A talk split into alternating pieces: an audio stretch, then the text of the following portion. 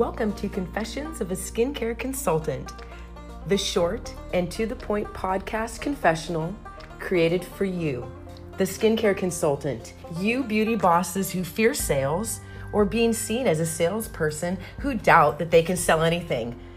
Each week, I will confess story, a practical tip designed to empower you and educate you so you feel more confident and capable at sales and have fun. Through my extensive experiences and successes, along with countless mistakes and failures, it's my hope that you come away more enthusiastic and authentic while avoiding common sales pitfalls, mistakes, and most skincare disasters. My name is Sandy Scalmanini. I'm your host and skincare consultant.